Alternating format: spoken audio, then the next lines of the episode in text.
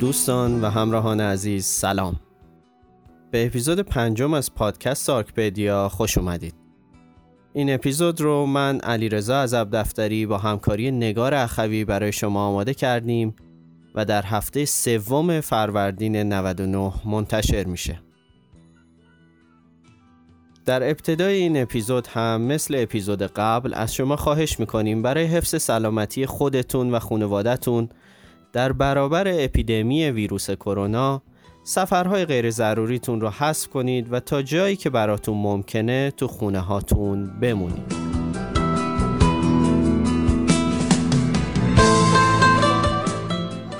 پس از آشنایی با تفکرات و نظریات پیتر آیزنمن و ژاک هرتسوگ در دو اپیزود قبل به گفتگوی میان این دو در دانشگاه هاروارد می‌پردازیم.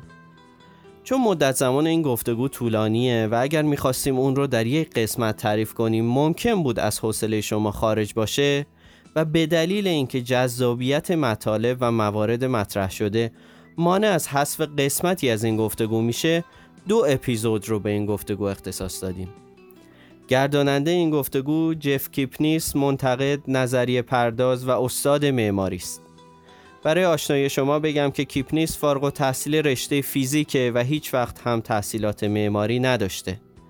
اما به واسطه آشنایی و دوستی که با پیتر آیزنمن و ژاک دریدا داشته به سمت معماری کشیده شده و به یک صاحب نظر در این حوزه تبدیل شده.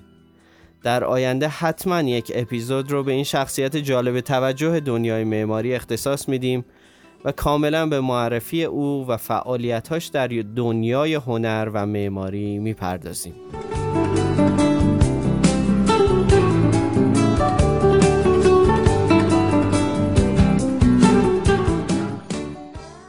اپیزود شماره 5 گفتگوی پیتر آیزنمن و ژاک هرتزوک قسمت اول منبع اصلی ساخت این قسمت از پادکست فیلمیه که در منابع رسمی دانشگاه هاروارد از این گفتگو منتشر شده.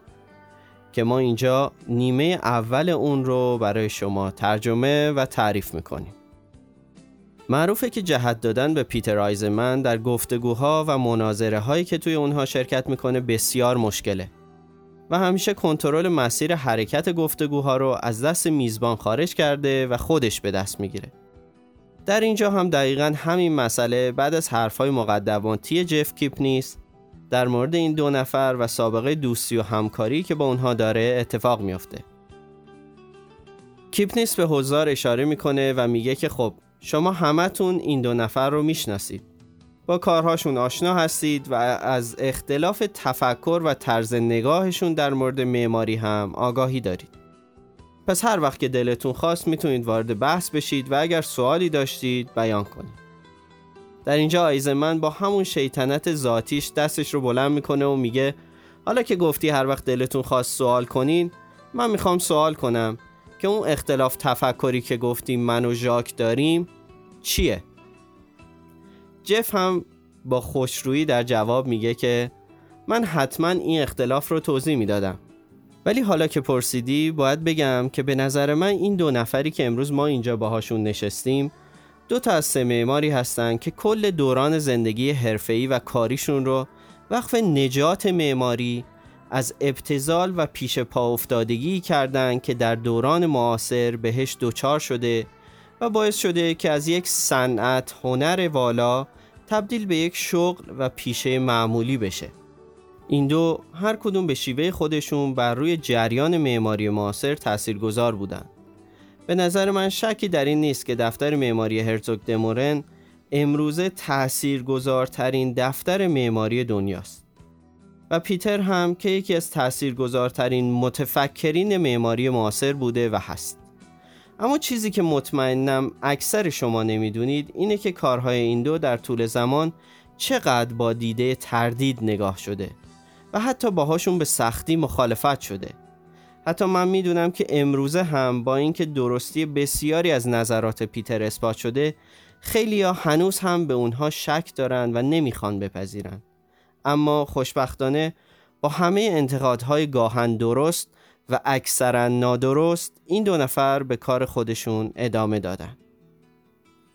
بذارین اولین سوال رو اینجوری مطرح کنم. ژاک تا کنون چندین بار در صحبتاش اشاره کرده که بدون توجه به تعریف معماری پسا انسانگرایانه یا post humanism architecture و اینکه چقدر می‌تونه هیجان انگیز باشه دفتر معماری هرتزوگ دمورن می‌خوان آخرین معماران انسانگرا باشن. و برداشت من از این حرف اولویتی که اونها تو کارشون به حواس انسانی به عنوان یکی از اصلی ترین عوامل شکل دهنده طرح میدن. و در جهت مقابل پیتر فکر می‌کنم با این زیاد از حد اهمیت دادن به حواس انسانی خیلی موافق نیست و به نظر او معماری اون چیزی است که در ذهن شکل می‌گیره بیشتر از اون چیزی که تجربه میشه خب ژاک منظورت از اینکه گفتی شما می‌خواین آخرین معماران انسانگرا باشین چی بوده؟ ببین جف به نظرم این خیلی سوال سنگینیه اولا که بگم من همین الان یادم نیست که کجا این حرف رو زدم. ولی چون تو میگی که گفتم خب به احتمال زیاد گفتم.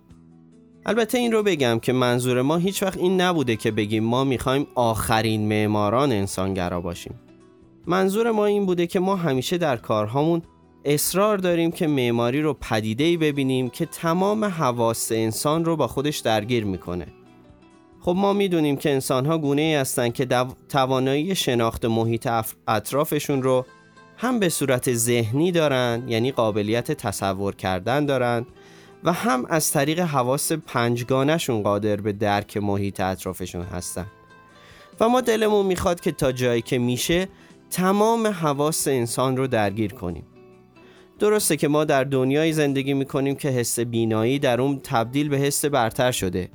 و این اتفاق روی معماری هم مثل بقیه پدیده های هنری و اجتماعی تاثیر گذاشته.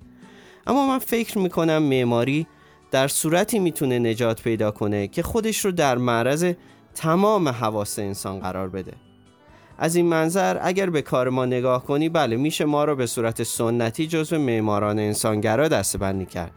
اما حرف من اینه که بدون توجه به اینکه بقیه معماران و آثار معماری چقدر بیشتر یا کمتر از ما به این حواس اهمیت میدن؟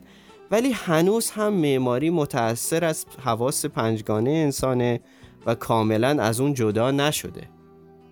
در اینجا جف کیپنیس رو به پیتر آیزمن می‌کنه و میگه ببین پیتر من متوجهم که تو از شخصیت پردازی که از کارت کردم راضی نیستی. ولی اگه بخوام صادقانه بگم من هنوزم فکر نمی کنم که تو معماری بر اساس حواس انسانی تولید می‌کنی.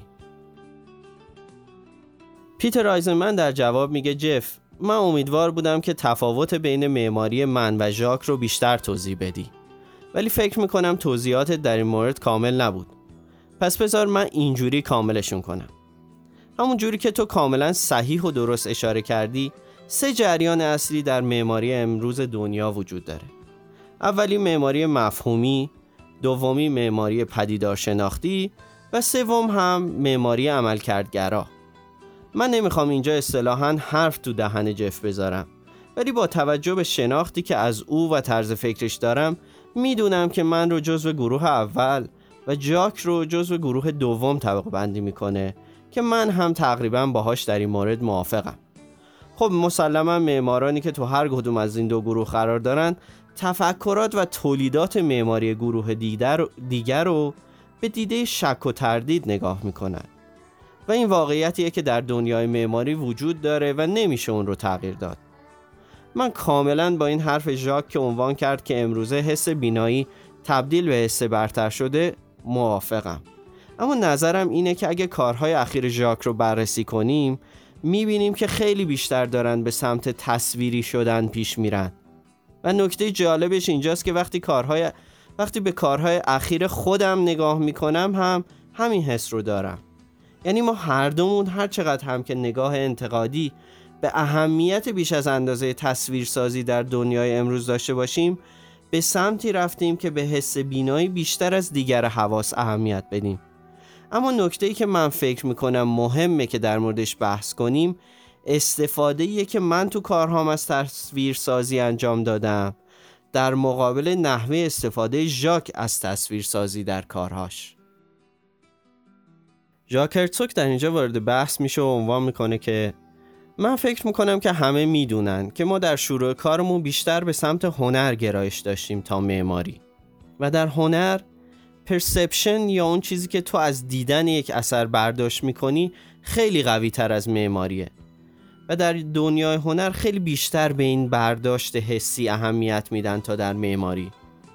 وقتی که به کارهای اولیه ما نگاه می‌کنی اونهایی که با همکاری رمیزاگ و با توجه به فلسفه قبل از ساختارگرای فرانسه طراحی کردیم و ساختیم می‌تونی ببینی که حتی ساده ترین احجام هم وچه هنریشون قوی تر از وچه معماریشونه و برداشت های متفاوتی رو تو بینندگان مختلف برمیانگیزن. پس اگر از این جنبه به کارهای ما نگاه کنی می‌بینی که از نظر ریشه‌ای کارهای ما هم بیشتر از اینکه پدیدار شناختی باشه جنبه مفهومی و conceptual داشته. با یک تفاوت. و اون همین که ما در فاز تفکر و رسیدن به طرح خیلی conceptual و مفهومی فکر و عمل می کردیم اما محصول نهاییمون که ساخته میشه کاملا با حواس انسانی ارتباط برقرار می‌کنه.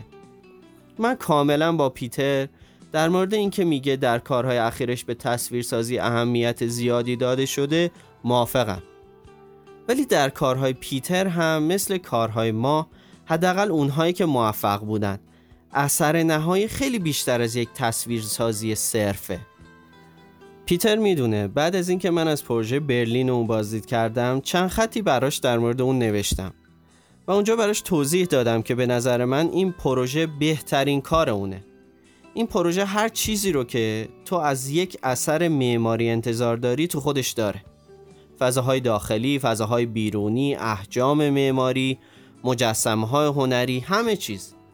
و همونجور که ما تو پروژه اخیرمون مثل استادیوم المپیک پکن اصرار داریم که سازه و فضا Space and Structure رو به عنوان یک واحد تفکیک ناپذیر نشون بدیم تو پروژه برلین هم این کار با کمال موفقیت انجام شده. در نهایت من می‌خوام به این نتیجه برسم که وقتی کیفیت کار یک معمار از یک حدی فراتر میره دیگه اون تصویرسازی صرف در مفاهیم عمیقتر معماری حل میشه و به نظر من دیگه دلیلی نداره که زیاد روش تاکید داشته باشیم. در اینجا جف وارد بحث میشه و میگه ژاک تو از هنر در کنار معماری صحبت کردی. اما به نظر من هنر مفهومی با معماری مفهومی خیلی تفاوت داره. در هنر مفهومی شما می‌تونید ایده و تفکری رو که خالق اثر در ذهنش داشته و بر اساس اون اثر رو تولید کرده در همون مواجهه اول با خود اثر ببینین و برداشت کنین. اما در معماری کاغذی دهه هفتاد اینکه تو معماری رو روی کاغذ می‌دیدی کفایت می‌کرد. و به نظر می رسید که اهمیت خود اثر که همون ساختمون بود در حد پاورقیه که برای درک بهتر مفهوم نوشته شده. و شاید در موارد پیشرفته تر مثل معماری پیتر شما به عنوان بیننده برای درک معماری می بایست علاوه بر بررسی اون روی کاغذ با نحوه تفکر پیتر و پروسه طراحی اون هم آشنا بودید تا می‌تونستید به درک واضحی از معماری اون برسید. و برخلاف هنر مفهومی تنها دیدن خود اثر کافی نبود. برای شناخت پروژه باید از اون فاصله می گرفتین به طور مثال برای درک پروژه برلین پیتر باید حتما از اون دور بشین و از موقعیتی دورتر به اون نگاه کنید تا بتونید اون حرکت علمان ها در پروژه و بالا پایین بودنشون و ارتباطشون با هم رو درک کنید. آیزمن در اینجا میگه جف باید بهت بگم که تو پروژه مثل یادبود برلین این کار کاملا عمدی و با هدف انجام شده. ببین اگه تو بتونی ریچارد سرا رو راضی کنی که باهات به عنوان یک معمار صحبت کنه برای توضیح میده که در کار او امکان این که بتونی به یک تجربه فیزیکی در بستر و قاب مفهوم برسی عملا وجود نداره.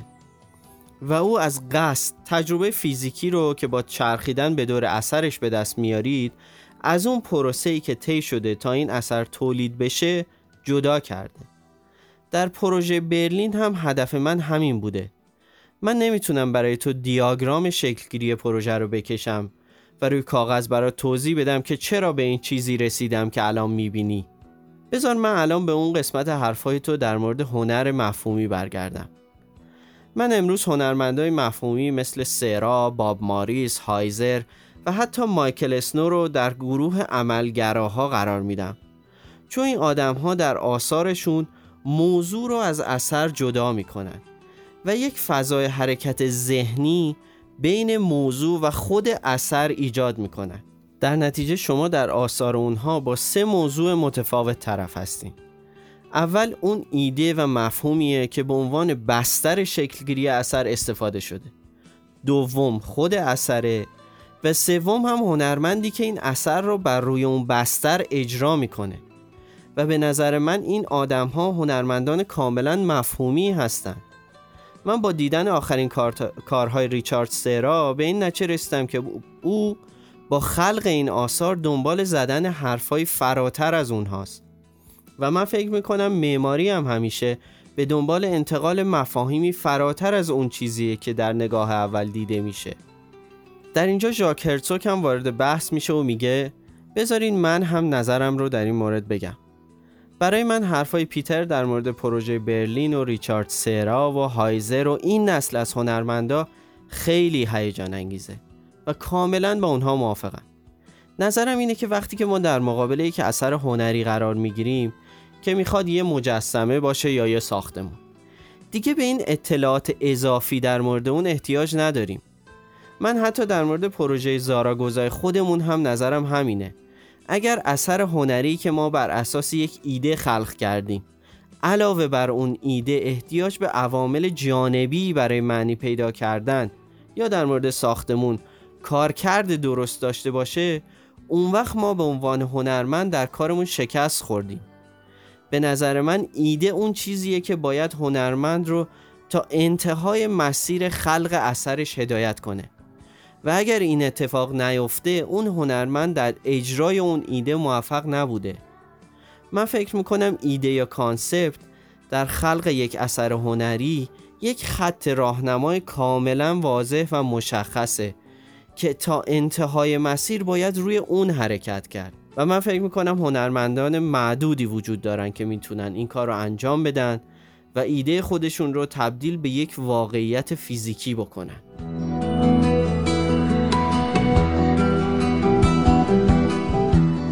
پیتر اون موقع که من سال 83 برای تدریس اومدم آمریکا خب تو که من رو نمیشناختی ولی من تو رو میشناختم و کارها و مسابقات رو دنبال می‌کردم.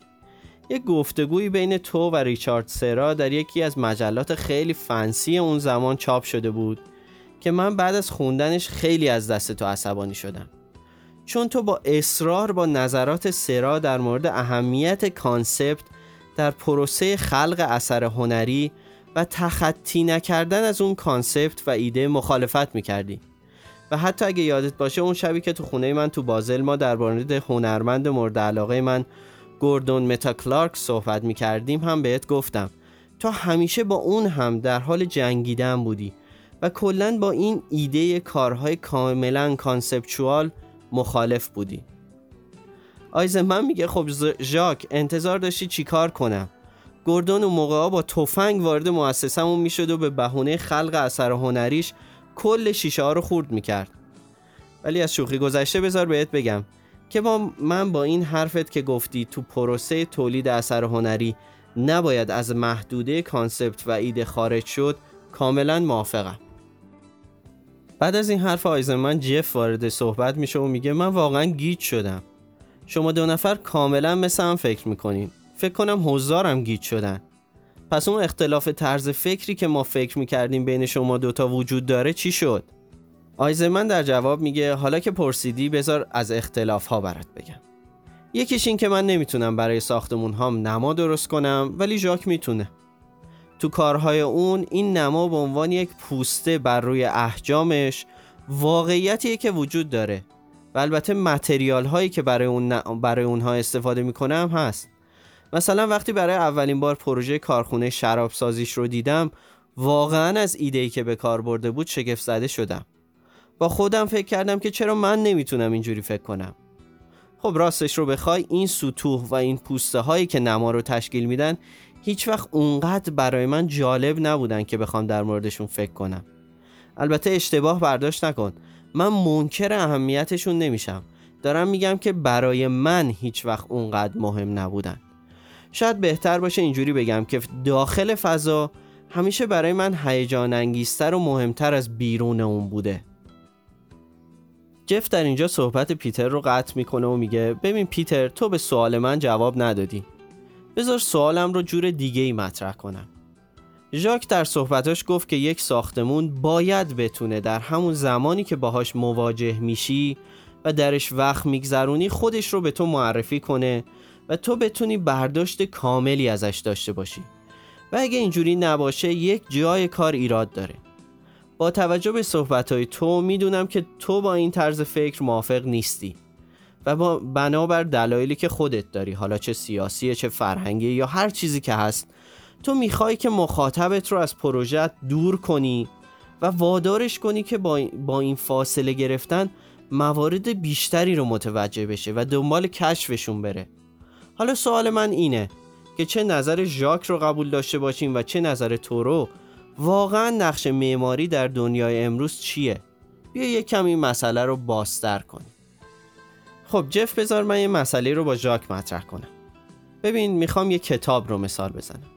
فکر کن تو نمی‌دونم مثلا ده دوازده ساعت وقت گذاشتی و یک کتاب که خیلی هم خوب بوده رو خوندی بعدش کتاب رو انداختی کنار و رفتی پی کارت. هیچ وقتم دوباره بهش فکر نکردی. خب این چه سودی برای تو داشته؟ در مورد ساختمون هم همینه. اگه ما با هم بریم و یک ساختمون خیلی هیجان انگیز و جالب توجه رو ببینیم و خیلی هم ازش لذت ببریم چه سودی برای ما خواهد داشت اگر ما رو به تفکر وادار نکنه؟ من فکر می‌کنم ادبیات، نقاشی، معماری و هر رشته هنری دیگه ای باید تو رو وادار کنه که ازش فاصله بگیری و راجع بهش فکر کنی. البته احتمالا ژاک هم با نظر من موافقه چون فکر کنم اگه موافق نبود کارهاش رو منتشر نمی کرد مگه چند نفر در دنیا می‌تونن برن و از نزدیک یک پروژه معماری یا یک اثر هنری رو ببینن؟ حالا من خوششانس بودم که تونستم برم و چند تا از کارهای ژاک رو از نزدیک ببینم و اونها رو تجربه کنم.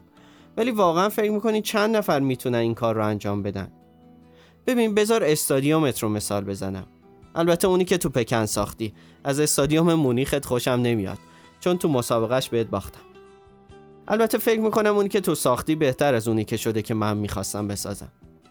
در مورد استادیوم پکن وقتی تو فضاش قرار می‌گیری خب اون طراحیش و اون اباحتش و فضاهاش روی تو تاثیر می‌ذاره. ولی این همه ماجرا نیست.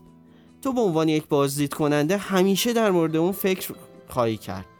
و سعی می‌کنی بفهمی که چرا ژاک آشیان پرنده رو اونجوری طراحی کرده. که البته اگه معمار باشی با خودت فکر می‌کنی چرا به فکر من نرسید. ببین یعنی منظورم اینه که پروژه های ژاک هم چراهایی رو تو ذهن تو به عنوان مخاطب ایجاد می‌کنه که با فاصله گرفتن ازش شروع به تفکر در مورد اونها می‌کنی. ژاک هرتوک در جواب صحبت های آیزمن میگه فکر کنم من منظورم رو بد توضیح دادم. بذار برات مثال یک درخت ساده رو بزنم. درخت برای این ساده ساخته نشده که ما رو به تفکر واداره یا هرچی. درسته هرچه بیشتر که بهش نگاه می‌کنی بیشتر در موردش فکر می‌کنی. به اینکه از کجا اومده کی اون رو کاشته چند ساله که اونجاست یا حتی اگه آدم مذهبی باشی ممکنه با خودت فکر کنی که اگه میوه این درخت رو نخورده بودم الان اینقدر تو زحمت نبودم. ولی هیچ وقت احتیاج نداری که برای درک وجود فیزیکی درخت در موردش فکر کنی. ببین در نهایت تنها چیزی که برای من اهمیت داره و من رو جذب خودش می‌کنه تفکر و ایده است. یک اثر هنری خوب مثلا یک ساختمان خوب هم مثل درخته. برای درکش نباید احتیاج به توضیح اضافه داشته باشی. اما هر چقدر که بیشتر بهش نگاه می‌کنی و در موردش فکر می‌کنی باید لایه های بیشتری از خودش رو به تو بشناسونه. و اینجاست که تفاوت بین اون تصویرسازی صرف که اول ازش صحبت کردیم با اثر هنری مشخص میشه. چیزی که شما رو یه بیلبورد تبلیغاتی مثلا ماربرو می‌بینید یه تصویرسازیه. یک اثر از اندی وارهول هم تصویرسازیه. اما تصویری که تو تبلیغ ماربرو می‌بینیم چیزی بیشتر از اونچه که می‌بینیم برای ارائه نداره. اما اثر اندی وارهول لایه های بسیار زیادی تو خودش داره. و هرچی بیشتر که بهش نگاه می‌کنیم و در موردش فکر می‌کنیم آروم آروم شروع می‌کنیم به درک این لایه های بیشتر. نظر من در مورد ساختمون هامون هم همینه. ما ساختمون های طراحی می‌کنیم که اکثرا برای مخاطب جذابه. و من هیچ وقت این رو انکار نمی کنم که جذاب بودن همیشه برای من مهم بوده.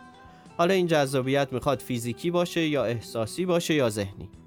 اما اینکه ما بگیم که نمای این ساختمون زیباست یا جذابه پس دیگه به داخلش توجه نمی کنیم یا داخلش به اندازه بیرونش مهم نیست یا حرفی برای گفتن نداره دقیقا مثل این حرف کلیشه‌ای تقریبا نجات پرستانه است که بگیم هر دختری که خوشگله احمقه و تو کلش هیچی نیست.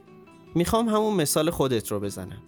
استادیوم المپیک پکن یک اثر خارق العاده است. فکر نکنی که چون کار خودمه این حرف رو می‌زنم ها نه. بر اینکه وقتی این ساختمون رو تجربه می‌کنی هیچ وقت دیگه تجربه ای مثل اون رو نخواهی داشت. و این اثر خیلی بیشتر از یک پوسته زیباست. تجربیات عمیقی که تو بعد از عبور از این پوسته و حرکت در درون اون با تمام حواست به دست میاری رو هیچ وقت تجربه نمی کردی اگر که این اثر فقط یک پوسته زیبا بود و هیچ concept و ایده و تفکری در پشت اون وجود نداشت. آیزمن میگه دیدی ژاک من که گفتم ما با هم هم عقیده ایم من فکر می‌کنم چیزی که الان اهمیت پیدا کرده اینه که بیایم مشخص کنیم که تو از چه طرز تفکری صحبت می‌کنی و من از چه مدل تفکری. چون چیزی که واضحه اینه که تجربه‌ای که مخاطب از بودن در پروژه های من به دست میاره خیلی با تجربه ای که از بودن تو پروژه های تو به دست میاره فرق داره. من نمیگم این بهتره یا اون بهتره ها. من میگم با هم فرق دارن. پس نحوه تفکر ما با هم فرق داشته که به دو تجربه متفاوت رسیدیم. من می‌خوام الان به این اختلاف در تفکرهامون بپردازیم. ژاک میگه خب بذار برات نظرم رو بگم. بعد از اینکه من پروژه برلین تو رو دیدم برای خودم نکاتی رو یادداشت می‌کردم. برای اینکه بهتر بتونم این پروژه رو درک کنم. اونجا بود که به این نچه رسیدم که پیشینه فرهنگ یهودی تو خیلی روی طرز تفکرت تاثیر داشته. برای همینم بود که تو مثال کتاب خوب رو زدی. فرهنگ یهودی خیلی روی متن و نوشته تاکید داره. صحبت های ژاک که به اینجا می‌رسه آیزمن یکم عصبانی میشه و بهش برمیخوره و به جف میگه می‌دونستم که بالاخره صحبت به اینجا می‌کشه. البته ژاک سری دوباره وارد بحث میشه و میگه پیتر منظور من رو بد برداشت نکن. من نمی‌خوام سطح تو و کارهات رو پایین بیارم. اصلا منظور من این نیست. تو خودت هم خوب می‌دونی که من با طبقه بندی های جنسیتی و عقیدتی و یا جغرافیایی توی هنر کاملا مخالفم و هیچ وقتم در هیچ کدوم شرکت نکردم. منظور من اینه که ما هر کدوم با یه پیش زمینه ای میایم. من با پیش زمینه فرهنگ پروتستان میام و تو با پیش زمینه فرهنگ یهودی. و به نظر من این تفاوت ها خیلی هم خوبه چون باعث میشه هر کدوم از ما به چیزهای متفاوتی حساس بشیم. مثلا همونطور که گفتم تو به متن و نوشته اهمیت میدی در صورتی که متن برای من اصلا اهمیت نداره و در مقابل اون چیزی که برای من با پیش زمینه آلپی سوئیسی مهمه تصویره. آیزنمن میگه ژاک مطمئن باش منظورت رو متوجه هم ولی حرف من اینه که اولا همونجور که تو دهه چهل آرند نیومن از شرکت در یک گرد همایی هنرمندان یهودی خودداری کرد من هم اخیرا از شرکت در گرد همایی معماران یهودی خودداری کردم. چون با دستبندی های از این دست کاملا مخالفم. حرفت رو قبول دارم که متن برای من خیلی مهمه ولی می‌تونم برای چندین تا معمار یهودی مثل فرانک گری، ریچارد میر و خیلی های دیگر رو اسم ببرم که هیچ ایده در مورد متن و نوشته ندارن. و اگه باهاشون از متن صحبت کنی یه جوری نگات می‌کنن انگار از یه سیاره دیگه اومدی. من اخیرا با یک معمار ایتالیایی به اسم رناتو ریتزی دارم روی یه پروژه کار می‌کنم.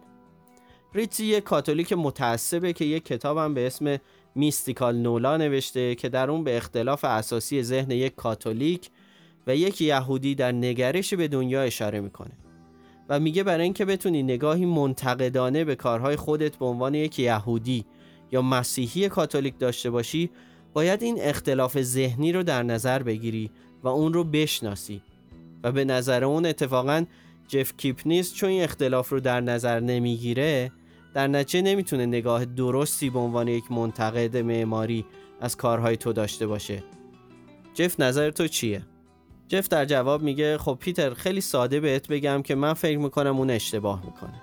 آیزمن میگه قبوله. اگه بگیم که ریتسی اشتباه می‌کنه پس اون وقت باید بگیم که حرفای ژاک هم در مورد پیشینه یهودی من اشتباهه نه؟ ژاک در جواب میگه پیتر بذار یه چیزی رو برات توضیح بدم. امثال من و تو خیلی باید حواسمون به خودمون باشه. ما در طول زمان بر اساس یک الگوهایی حرکت کردیم که هرچی هم سنمون بالاتر رفته این الگوها بیشتر شکل گرفتن و محکمتر شدن. منظور من این نیست که این الگوها حتما به خاطر پیشینه یهودی تو یا پروتستان من شکل گرفته.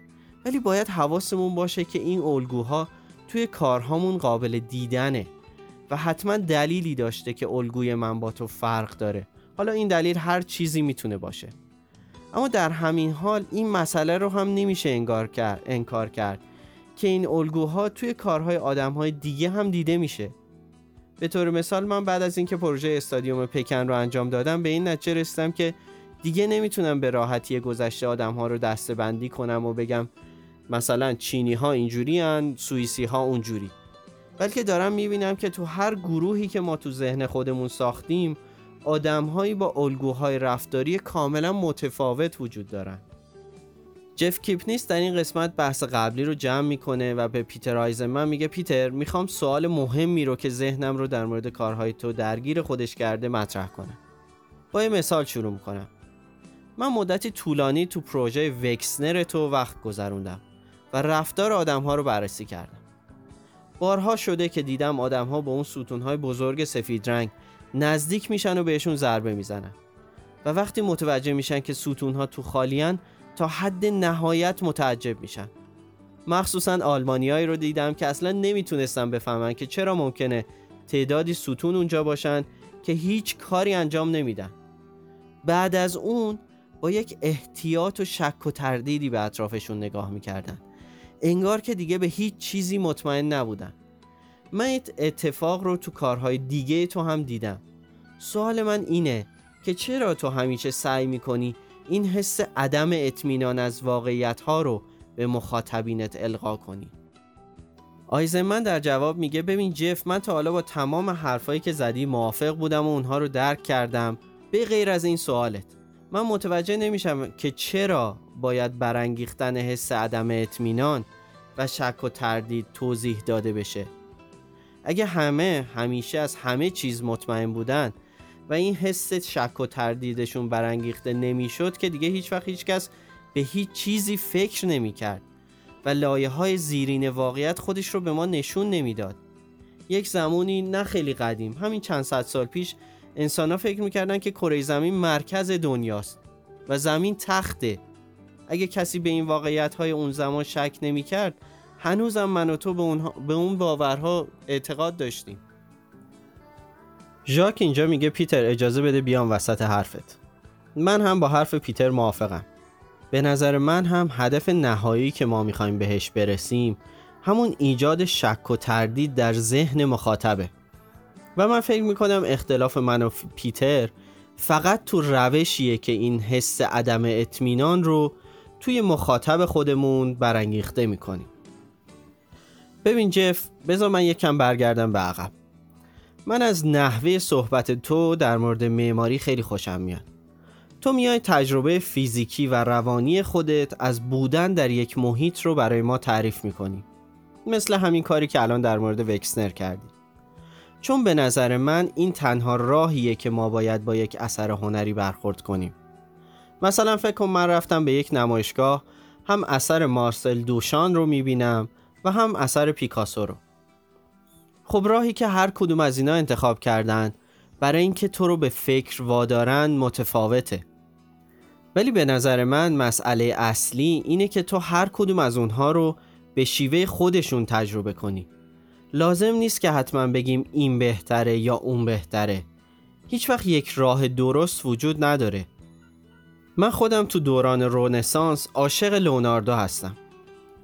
همیشه در پی تجربه کردن راه های جدید بوده. شایدم به خاطر همینه که اکثر پروژه هاش ناتمام مونده. ولی مسئله اصلی اینه که به همه چیز شک می‌کرده و همیشه دنبال پیدا کردن راه بهتر بوده. به نظر من این تجربه کردن است که مهمه.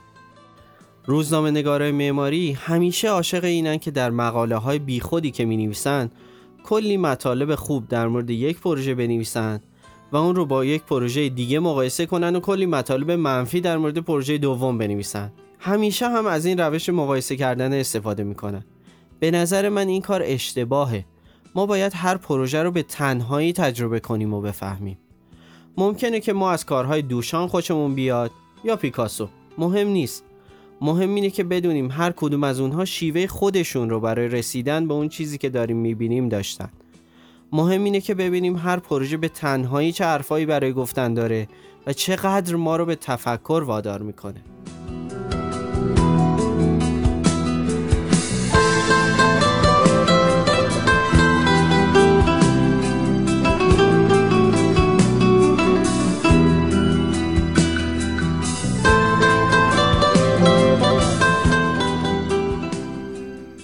چیزی که شنیدید قسمت اول از اپیزود دو قسمتیه که از ترجمه فیلم گفتگوی بین پیتر آیزنمن و ژاک هرتزوگ در دانشگاه هاروارد به گردانندگی جف کیپنیس منتقد معتبر معماری ساخته شده. اگر شرایط گسترش اپیدمی کرونا به همین شکل باقی بمونه، قسمت دوم اپیزود هفته آینده منتشر خواهد شد.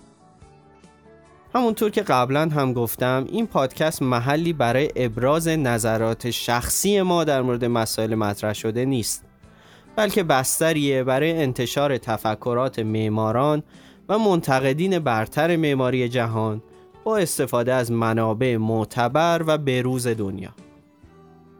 باز هم مثل هر اپیزود تشکر مخصوص دارم از کسانی که پادکست آرکپیدیا رو به دوستان معمار و هنرمندشون معرفی می‌کنن. مسلما اگر اعضای جامعه معماری اقدام به حمایت از هم بکنن حرکت به سوی جایگاه واقعی معماری در جامعه سریعتر اتفاق خواهد افتاد. از هر اپلیکیشن پادگیری که به پادکست آرکپدیا گوش می‌کنید حتما دکمه subscribe رو بزنید تا از انتشار اپیزودهای جدید مطلع شوید. منابع بیشتر در مورد هر اپیزود در اینستاگرام و وبسایت آرکپدیا منتشر خواهد شد. با جستجوی هشتگ فارسی پادکست underline آرکپدیا در اینستاگرام می‌تونید به این منابع دسترسی داشته باشید. آدرس وبسایت و اینستاگرام آرکپدیا در قسمت توضیحات پادکست درج شده. تا ارتباطی دیگر بدرود.